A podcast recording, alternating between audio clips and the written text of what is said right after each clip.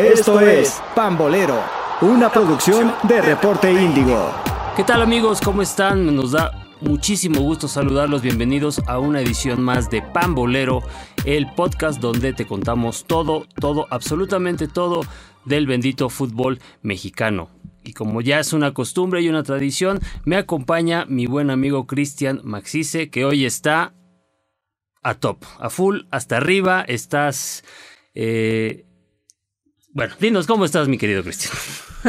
bastante bien, un poco ronco porque sí tuve la oportunidad de ir a ver a mis diablos, entonces sí estuvo, fue una, fue una jornada muy intensa y también hubo buenos partidos, no tan, no tan vistosos como la primera, pero sí hubo una buena cantidad de goles, hubo drama porque hubo, hubo de hecho cuatro partidos que acabaron con jugadores expulsados que a lo mejor por el arbitraje de la jornada pasada dijeron tenemos que meter un poco más de mano dura, entonces sí se, sí se notó que sí fueron un poquito más estrictos con esto. Y, bueno, vamos a empezar, ¿te parece si empezamos con los resultados del viernes y cómo vimos los partidos? Me parece, vamos, vamos, dale. Pues bueno, el primer partido de la jornada fue Mazatlán contra Tigres, que, que se definió con... Fue un gol de Guiñac, muy buen pase de, de primera intención y buen gol no hubo más en este partido, hubo una expulsión de Tigres, pero al final decimos Mazatlán no está metiendo las manos, es, eh, era algo que se podía esperar. Sí, se veía venir, ¿no? el, mal paso de, Mazatlán y bueno, pues Tigres ahí su primera, su primera victoria del torneo. Así es, buen partido, pero no, no hubo más que solo eso. Por otra parte, la franja vuelve a demostrar que sí quiere levantar la mano este torneo otra vez ser protagonista. Le ganó a Santos, que venía a ganarle a Monterrey, que es un rival difícil. Entonces, sí hizo la hazaña y, ahí quedó el partido, pero, pero bien por la franja que van, van en segundo lugar ahorita solo por diferencia de goles, pero pero hacen un comienzo perfecto en este torneo. Sí, que como, como lo decías, el, Puebla ya se está acostumbrando a estar, eh, a ser protagonista, digo, no es, no es nuevo, ya estuvieron ahí, han estado en liguilla en los últimos, los torneos recientes, entonces, pues bien, ahí va, ahí van los, los Larca Boys, ¿no? así es, ya se, ya se está armando el equipo y, y está marchando bien, o sea, este equipo sí se ve bastante bien. Otro que es una sorpresa es el caso de Juárez. Sí que desde que lo tomó Cristante no ha perdido. Lleva cuatro puntos, va en cuarto lugar ahorita, pero sí es un contraste, ya que Juárez estamos acostumbrados a verlo siempre en la cola. y, después de lo de el, torneo pasado, bueno, estuvo terrible, ¿no? O sea, creo que la verdad sí, sí, Juárez es uno de estos equipos que, que van, que nos están, este, nos están sorprendiendo, ¿no? Nos están sorprendiendo mucho, como bien apuntas, el tema de, de Cristante, una victoria, un empate y pues ahí van. Sí, además el tema de, de Juárez, a diferencia de otros equipos que generalmente son coleros, no le hace falta dinero. Sí es un equipo que tiene socios de muchísimo dinero que le pueden invertir. Y Cristante tuvo sus momentos con Toluca buenos, luego otros muy flojos, entonces puede que, que haga un buen papel o un papel decente mínimo el, el Juárez esta, en esta campaña. Y bueno, después vamos al sábado, que sí, ahí, ahí sí fue donde estuvo lo, eh, lo mejor de, de, la jornada, en mi opinión. Que empezamos con León Pumas, que fue un, partidazo, seis goles hubo en total en el encuentro. sí, pero qué cosa con Pumas, ¿no? Digo, eh, primero, qué bonita está la playera de Pumas. Me gustó mucho. Me gustó muchísimo esa playera que, sacaron contra, contra León. Eh, seis goles. Pero ojo, es un resultado que se les fue, se les fue a los Pumas después de un 3-0. Eh, ver a, ya pudimos ver a, Del Prete y a Salvio. Hicieron cosas bastante, bastante interesantes junto con Dineno. O sea, los Pumas traen, traen punch. El problema estuvo en la parte eh, defensiva. Hay que recordarle a la gente que, bueno, Pumas ganaba 3-0 ya eh, en el primer tiempo. No, un segundo tiempo, ¿no? Y eh, más bien hubo una expulsión en el primer tiempo de los Sí, hubo una expulsión y de ahí. El jugador de, de, León. Y pues el León poco a poco fue subiendo y subiendo, subiendo. Y bueno, sacaron, sacaron un empate que le sabe a, victoria. Ojo, Pumas no ha ganado, ¿eh? No ha ganado en esta, en esta, este, en este inicio de torneo. Lleva dos, lleva dos empates. Y bueno, también el, ese fin de semana, ese sábado, eh, jugó Cruz Azul, contra, eh, contra Pachuca, que se vio dominio de los Tuzos, que también es otro equipo que pinta para cosas bastante buenas después de una excelente campaña el torneo anterior que se quedaron a nada, se quedaron aún fuera del lugar penal que no, que ahí no, no, nos vamos a meter en eso, pero se quedaron a eso de mínimo empatarlo y llevarlo a tiempos extra esa final. Entonces se armaron bien, han, han tenido todo este buen juego y han dominado bastante los partidos que tuvieron, han jugado bien equipo perfecto. Es uno de los tres equipos que van perfecto al inicio de la temporada, como tus Diablos y como los eh, como Puebla. Eh, yo te, yo te destacaría, sí, el, el, marcador parece un poco engañoso, ¿no? 2-1, porque sí, como bien lo comentas, fue un dominio abrumador absoluto de, de, Pachuca y una falla de esas este, increíbles de, de, de, Ibáñez, que bueno, esas este, son las que te va, de, te va, eh, va, no, va a tener 20, va a tener 50, va a tener 100 y híjole, esas, esas fallas sí son increíbles. O sea, imagínate que el, partido hubiera estado empatado, que hubiera sido para el gol del triunfo. Estaríamos crucificando a... al, Pachuca, que, que, dio muy buen partido. Había sido un resultado injusto para ellos, pero, pero al final solo lograron meter dos goles y Cruz Azul ahí no metió tantas manos en este encuentro, pero pues habrá que ver qué más hace el Pachuca. Otro que está en otro grande que de plano sí no está metiendo las ¿Grande? Bueno, pues de acuerdo a su historia, grande. Seguimos diciendo que también nos dejó mucho que hablar. Así es, las, las Chivas Rayas de Guadalajara perdieron contra el San Luis. Y luego también salió la noticia muy controversial que rompe la tradición de Chivas que sí, si bien todos saben, muchos, muchos aficionados de Chivas dicen, Ormeño es mexicano. Sí, sí, sí. O sea. Pero el tema es que no representa a la selección mexicana. Y en, en los comunicados que da Chivas decía que nunca iban a aceptar a un jugador mexicano que comunicara esto. Lo vimos con, por ejemplo, con el caso del conejito Brizuela, que si bien nació en California, eh, siempre fue un jugador mexicano y, intentó participar en la selección mexicana. Claro. Aquí esta es una excepción porque efectivamente tienen un un jugador que representa a la selección peruana entre sus líneas. Entonces eso sí va a romper la tradición. Yo creo que a mí a lo mejor me van a quemar los aficionados de Chivas, pero yo creo que es hora de que Chivas comience a hacer esto. Y les voy a decir por qué. Porque no ha tenido, ya los jugadores mexicanos son demasiado caros y por tener esta obligación de comprar solo mexicanos, si Chivas te lo ofrece, se lo vas a vender al doble que a cualquier otro equipo porque Chivas no tiene opción y lo, va a tener que pagar sí o sí.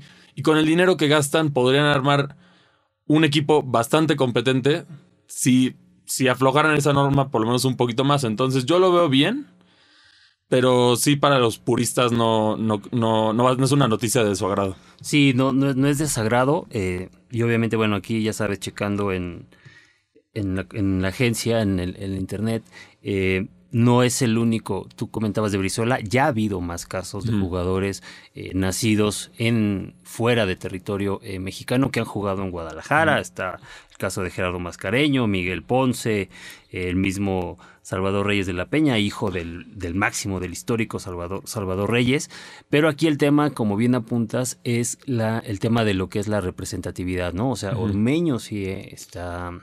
Eh, eh, ha jugado con, con tema de, Perú. Entonces, híjole, ahí sí es, un tema muy, muy controversial, muy polémico y que da pie a una discusión eh, que, como bien apuntas, es.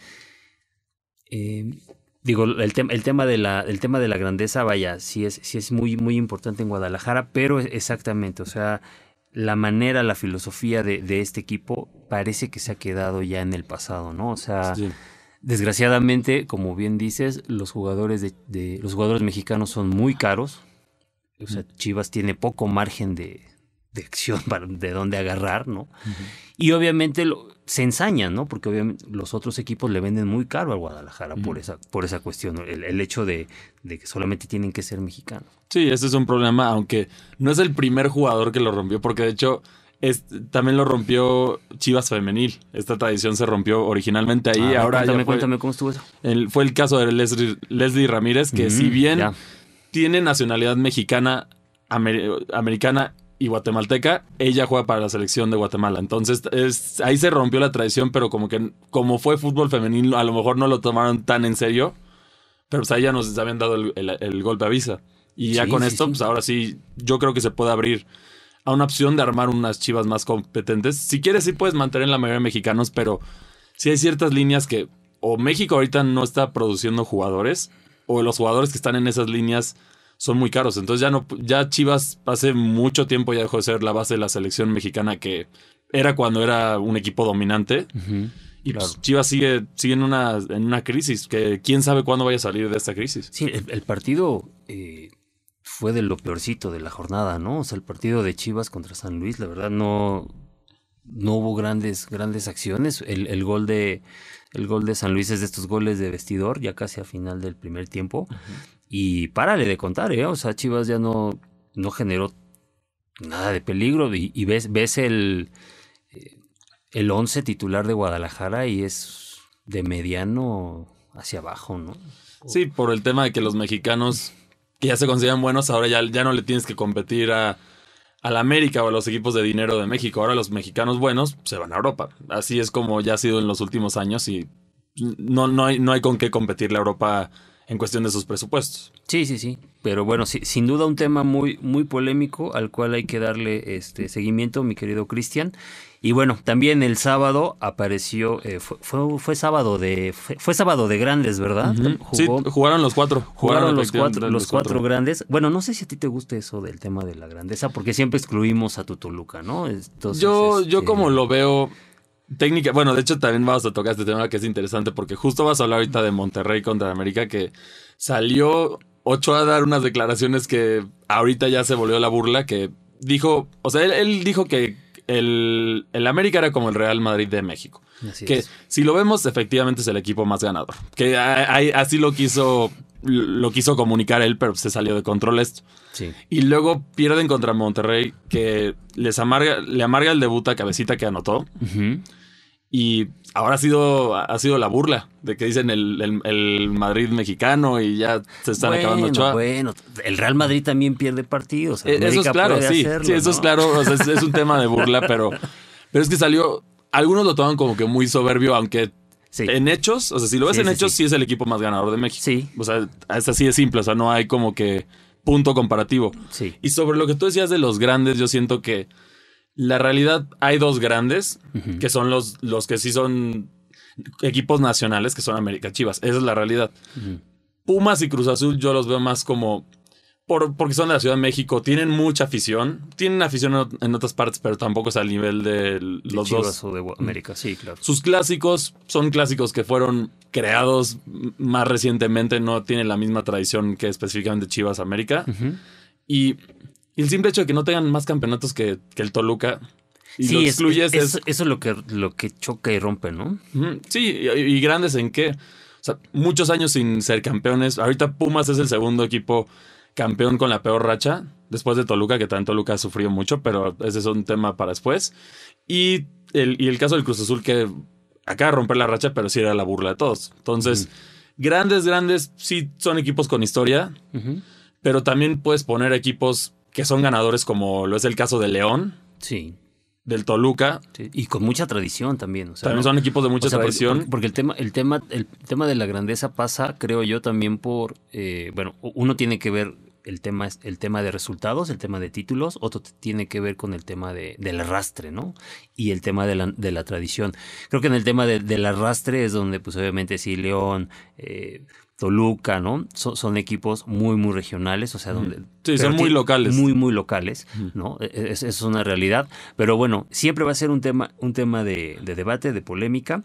Y como bien, como bien apunta, sí, yo creo que eh, es América Chivas, son los que están un pasito siempre arriba de, todos los demás en cuestión de, eh, de arrastre, ¿no? Porque si, si, ponemos, si nos vamos estrictamente ya a los resultados, por eso era mi, mi pregunta, ¿eh? ¿Será, si será de Guadalajara, o sea, Guadalajara seguirá siendo un grande o, sea, sí es controversial el tema, pero sí, pero, o sea, es un equipo que está en crisis. Yo ya no te la compro. ¿eh? El Barcelona lo puedes ver, está en crisis ahorita también, y eso no lo quita que sea Sí, bueno, pero, el Barcelona tiene un año, ¿no? O sea, tiene un año de. o sea, imagínate cómo, cómo, cómo está el tema de hablando de este tema de lo, de lo que decía Ochoa, ¿no? Hagamos comparativos, ¿no? O sea, el Barcelona un año sin título y fue el acabose fue, estamos en la, es crisis total. Sí, Guadalajara, ¿cuántos años lleva? Sí, solo fue campeón esa vez y no, no ha podido volver a levantar. Yo creo que sí es, es hora de volver a cambiar lo de los mexicanos porque ya cambiaron los tiempos. En su época fue muy importante eso para desarrollo de jugadores.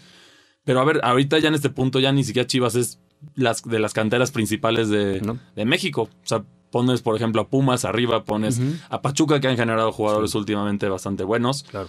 Entonces, ya esta tradición mexicana es feo, a mucha gente le, va a molestar, pero sí es hora de que se adapten porque si no van a seguir en esta crisis. A menos de que digas, ¿sabes qué? Le voy a meter unos 40 millones de dólares para traerme sí a prácticamente la base de la selección mexicana que jueguen, que ¿En Chivas? en Chivas. Claro. Pero ese proyecto no es no sostenible. Entonces, ese es el tema que yo creo que va a sufrir que va a sufrir Chivas hasta que decidan hacer algo. Y aquí tienen una oportunidad de hacer un cambio, pero pues habrá, ver, habrá que ver si la toman.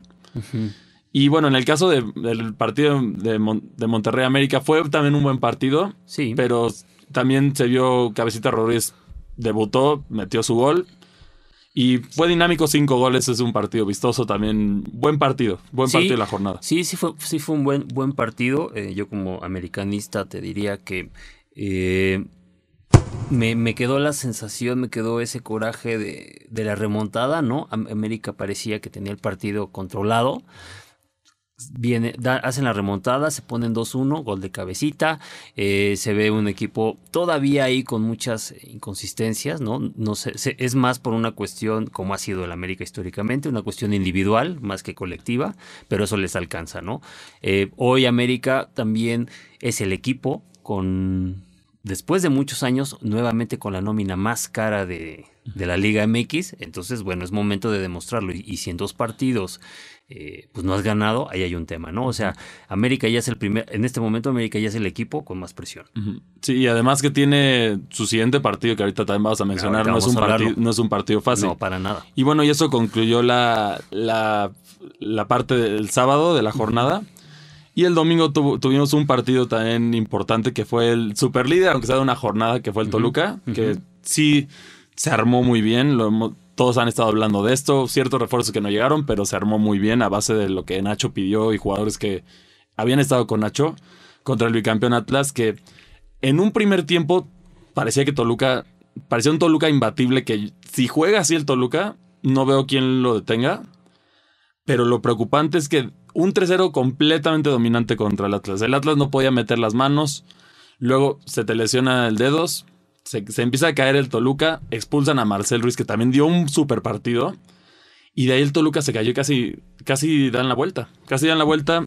Y al final no le alcanzó a Atlas, pero sí. Fue un partido también de mal arbitraje para los dos lados. Eso sí hay que destacarlo.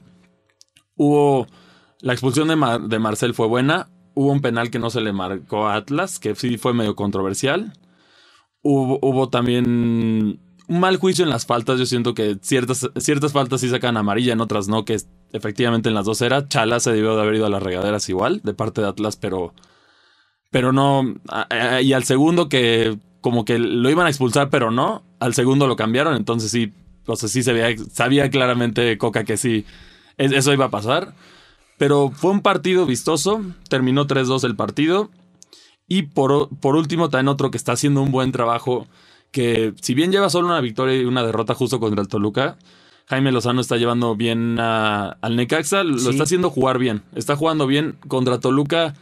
Sí estuvo muy parejo el partido, al final fue falta de contundencia, pero ahora sí les alcanzó y sí le ganaron al Querétaro que no metió las manos un el estadio completamente vacío por la situación. Hay que recordarle, sí, sí. Y sí, sí, que te da como ese, me da como ese recuerdo de, de ver, de ver la, liga durante la pandemia cuando todo era callado y que puedes escuchar, escuchar todos los gritos y todos los, de todos los jugadores. Entonces fue como que un poco de nostalgia de la mala hacia la pandemia. Sí.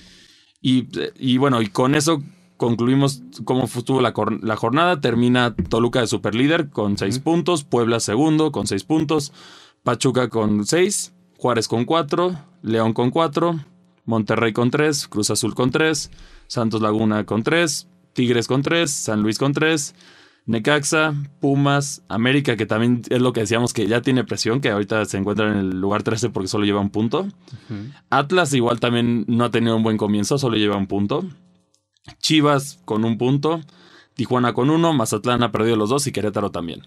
Sí, entre, entre Querétaro y, Mazatlán yo creo que eh, pues se van a dar un tiro para ver quién es el, equipo más malo del torneo, ¿no? O sea, Ya, ya apenas han pasado dos, dos fechas, Cristian, pero yo creo que sí ya podemos empezar a ver eh, equipos que, que, tú sabes que, que, van a dar, ¿no? O sea, mm. eh, tú comentabas que, por ejemplo, Toluca, esos 15 minutos o ese, ese primer tiempo de Toluca, aguas, ¿no? O sea, ya, ya, lo hemos venido platicando. Es cuestión de armar, o sea, son los equipos que faltan ajustes como todos los como equipos. todos los equipos. Pero ya sabes cuáles, por lo menos ya sabes cuáles van a estar entre los ocho de acuerdo a lo que han jugado. Y también algo que vale destacar es que ahorita la presión del mundial, muchos jugadores están tratando de aspirar a irse a sus selecciones uruguayos. Uno que otro argentino, brasileño, están, tienen esa presión de pues, alcanzar el boleto al mundial. Entonces se ve que le están echando todas las ganas. O sea, sí, sí se ve una diferencia. por ejemplo, en el caso de Uruguay hay dos que destacan, que es Cabecita, que está intentando, que es una competencia muy difícil, pero... No, y él lo dijo, ¿eh? O sea, él, dijo que, regresó a México eh, porque quiere quiere que lo vean, ¿no? Quiere que lo vea su selección. Sí, y por otra parte, Leo Fernández, que destacó con las juveniles, no ha estado con la mayor todavía. Esta es una oportunidad buena para, para él, porque ha estado jugando muy bien. Lleva dos goles, dos asistencias en dos partidos, entonces sí son números buenos. Y, y ahorita el tema también ahí destacar de este jugador es porque Uruguay no tiene jugadores jóvenes. O sea, fuera de. Si mal no recuerdo, fuera de, Pajarito Valverde, no hay otro en la. No, hay otro medio atacante que, que sea joven. O sea, como que ya la selección de Uruguay ya envejeció. Entonces es una oportunidad de oro y muchos jugadores de México van a querer destacar para poder seguir al mundial. Es, la, es la esperanza y de hecho por eso este torneo va a ser relámpago. A diferencia de otros que estamos acostumbrados que ya terminen por diciembre. Aquí ya la jornada regular acaba el 2 de octubre. De ahí empieza el repechaje y todo va a ser relámpago. Vamos a ver muchas dobles jornadas, pocos partidos de, descanso, que sí va a haber una que otra fecha FIFA, que si mal no recuerdo la próxima es contra, contra Irak, ¿no? Es México-Irak. Sí, creo que sí. que, y, pero sí, y, bueno, vamos, vamos también a hablar un poco de los partidos que vienen y dar nuestro pronóstico. Sí, y, pero, pero, antes, antes de ver los, eh, los partidos, si me permites, sí me gustaría eh, platicarte mis impresiones acerca de eh, lo que fue el premundial femenil de las chavas. Sí, sí, vamos. O sea, es una. Es un foco de, atención a, los directivos este, mexicanos. Algo está pasando con nuestro fútbol.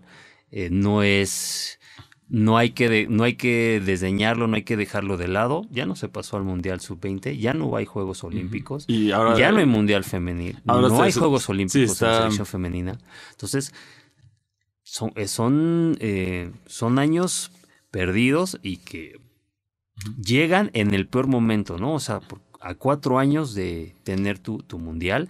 Y esto, Cristian, no sé si sea como un un aviso de lo que pudiera pasar en, en Qatar con la selección mayor. ¿eh?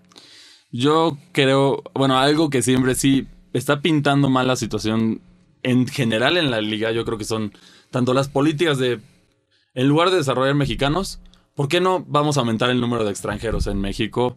Menos oportunidades, todo este, se está creando este entorno negativo que bueno, también no se, se, puede decir un poco abiertamente que lo vemos, que también es como el enfoque es claramente el negocio, no lo deportivo. En el caso de la selección mexicana y es un reflejo. Puros partidos a Estados Unidos, no hay desarrollo de jugadores, se mantienen jugadores que... Consentidos, o sea, consentidos. hay jugadores consentidos y y el problema no solamente es de la mayor, o sea, vemos que también en la sub-20 dicen que hay consentidos, que aquí en la femenil obviamente hubo un tema ahí con, con esta Charlene, ¿no? O sea, que, salió a, a, decir que pues ella también era de las mejores jugadoras y no está. Eh, híjole. Sí, es que al final como lo ven como negocio, son los jugadores que más venden en lugar de los que estén en su mejor momento. Porque sí, ahorita por ejemplo, la mayor de, de la selección sí está repleta de jugadores que ya no deberían de estar, ya pasó su ciclo, hicieron buenas cosas, pero ya no les está alcanzando. Esa es la realidad y, y si detienes eso, pues los jóvenes no van a poder tener ese desarrollo. En especial si quieres dar un buen papel, justo lo que hicimos en, 2020, en 2026, que es la oportunidad para que México destaque y debería, deberían de armarse un superproyecto.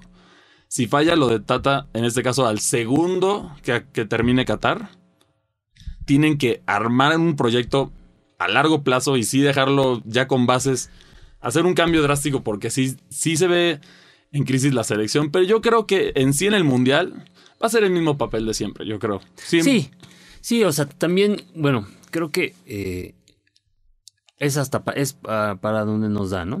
O sea, tendría que venir algo eh, verdaderamente revolucionario, algo de, de, lo que ocurrió, como por ejemplo con el deporte español. ¿no? El deporte español en los 90 en los 80s, 90 tuvo una revolución muy, muy este, de muy largo plazo, ¿no? Que ha hecho de España ya una potencia deportiva, no solamente en fútbol, sino en, varias disciplinas, ¿no? Entonces tendría que venir algo, algo, de, ese, algo de ese tipo para que el deporte mexicano en general eh, diera ese, ese brinco que, nos falta, porque talento y calidad hay, Cristian. O sea, yo, yo, soy de esos convencidos de que talento y calidad hay, el problema es... Eh, estos intereses que son los que impiden. Sí, sí, no, y lo vemos también estadísticamente por ejemplo, el ejemplo más claro, Croacia y Uruguay. Claro. Croacia y Uruguay son países que tienen menos de 4 millones de personas de población y generan una cantidad de jugadores de primer nivel y deportistas de primer nivel. Y aquí en México no podemos armar algo con 120 millones. Eso, es, eso, ese es otro tema. Y el tema también es que están... Bueno, yo vi una entrevista ahí muy interesante que decían que en Uruguay la diferencia es que no son tan divas y les pagan poco. O sea, no se paga como en México son básicamente si no juegas en un, en un equipo top como el Peñarol o uno de estos, son promedio, son sueldos promedio del país en sí. Entonces no, no es, o sea, es simplemente un trabajo. Entonces estos jugadores los motiva a darle todo para irse a Europa, para irse a México, para irse a otra parte. Los mexicanos muchas veces pues, les da miedo el brinco o, o, lo vimos con diferentes jugadores. Por ejemplo, Laines es un caso que yo siento que el error fue uy, no, el holandés es intimidante, pues vámonos a España a la fácil. Y en Holanda forman mucho mejores jugadores jóvenes. Sí, claro. Entonces, es, es, un tema de mentalidad. Son muy fiesteros, es la realidad. Hay jugadores muy fiesteros. El caso de los mexicanos tienen la mala fama, entonces por eso a veces muchos equipos europeos no se arriesgan a agarrarlos porque luego saben que puede pasar. Lo vimos. Otro ejemplo claro es el contraste cuando en el Tottenham presentaron dos jugadores al mismo tiempo. Híjole, sí, esa foto es histórica, ¿eh?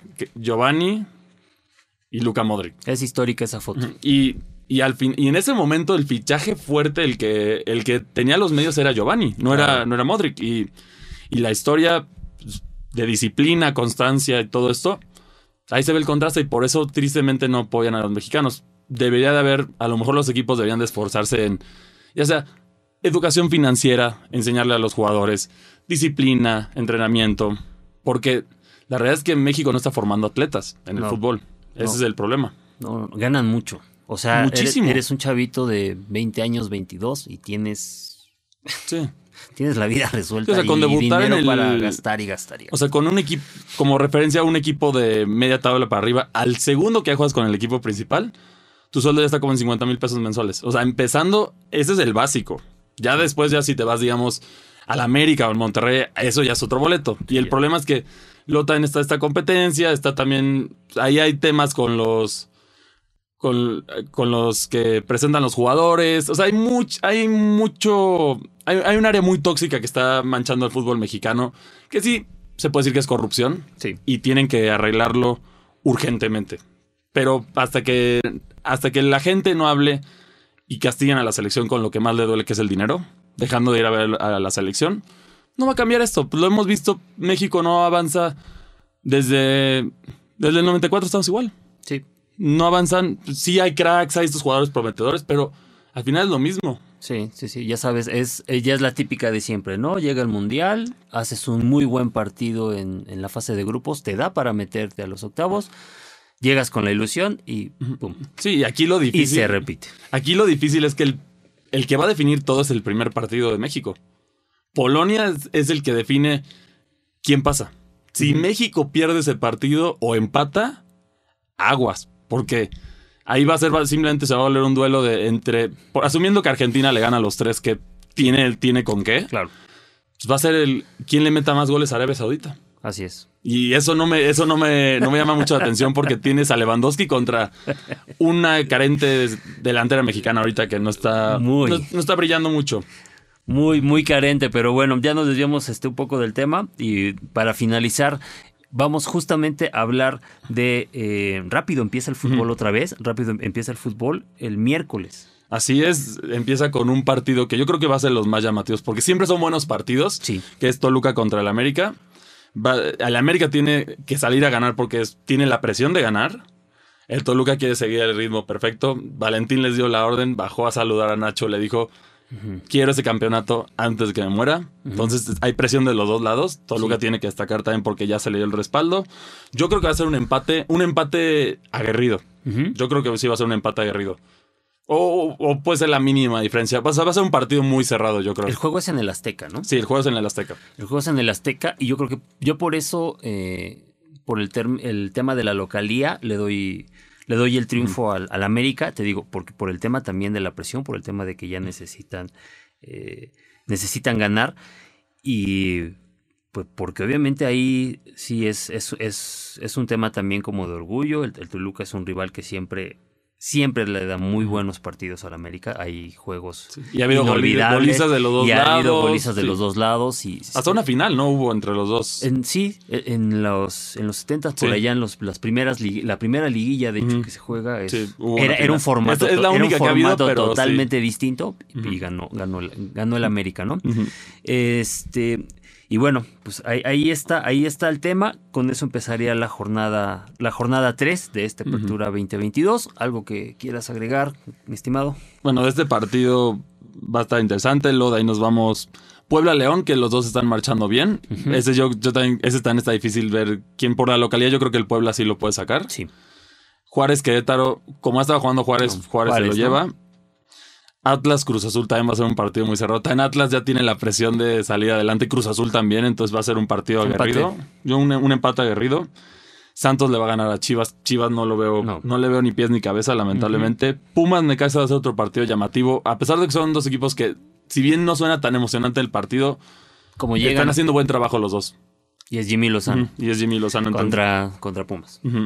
Luego San Luis Monterrey. Monterrey yo creo que es una victoria no tan complicada. Tigres contra contra Cholos. Tigres, yo, y de, de local Tigres se lo va a llevar. Pachuca yo creo que sí le va a dar una buena goleada a Mazatlán. Como ha estado jugando el Pachuca, yo creo que... Híjole, sí, 3-0. Ujú. Sí, yo creo que sí. Y bueno, y con eso concluimos. Es- esos van a ser los partidos que vamos a tener. Ustedes ahí coméntenos en las redes sociales del Reporte Indio cuáles son los, los resultados que ustedes esperan que, que haya están de acuerdo con nosotros o no. Y ahí denos sus argumentos. Te van a, te van a tirar durísimo, Cristian, con lo que dijiste de Chivas, pero bueno. Lo siento, lo siento. Yo soy, yo soy, yo soy fanático de un equipo que, que, vi- que tiene más campeonatos que dos de los grandes, pero no le dicen grande. Así es. Entonces, eh, y, y no me importa, es la realidad. Entonces, sí, Chivas, es hora que cambie. Eso sí, lamentablemente ya no. Ya, ya es muy complicado para Chivas por salir. Yo no le veo otra salida a esto.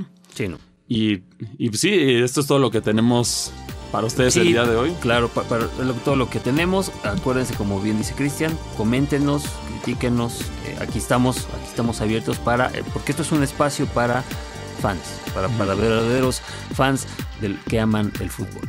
Pues esto fue una edición más de Pambolero, nos estaremos escuchando en la siguiente edición. Hasta luego. Escuchaste Pambolero, una producción de Reporte Índigo.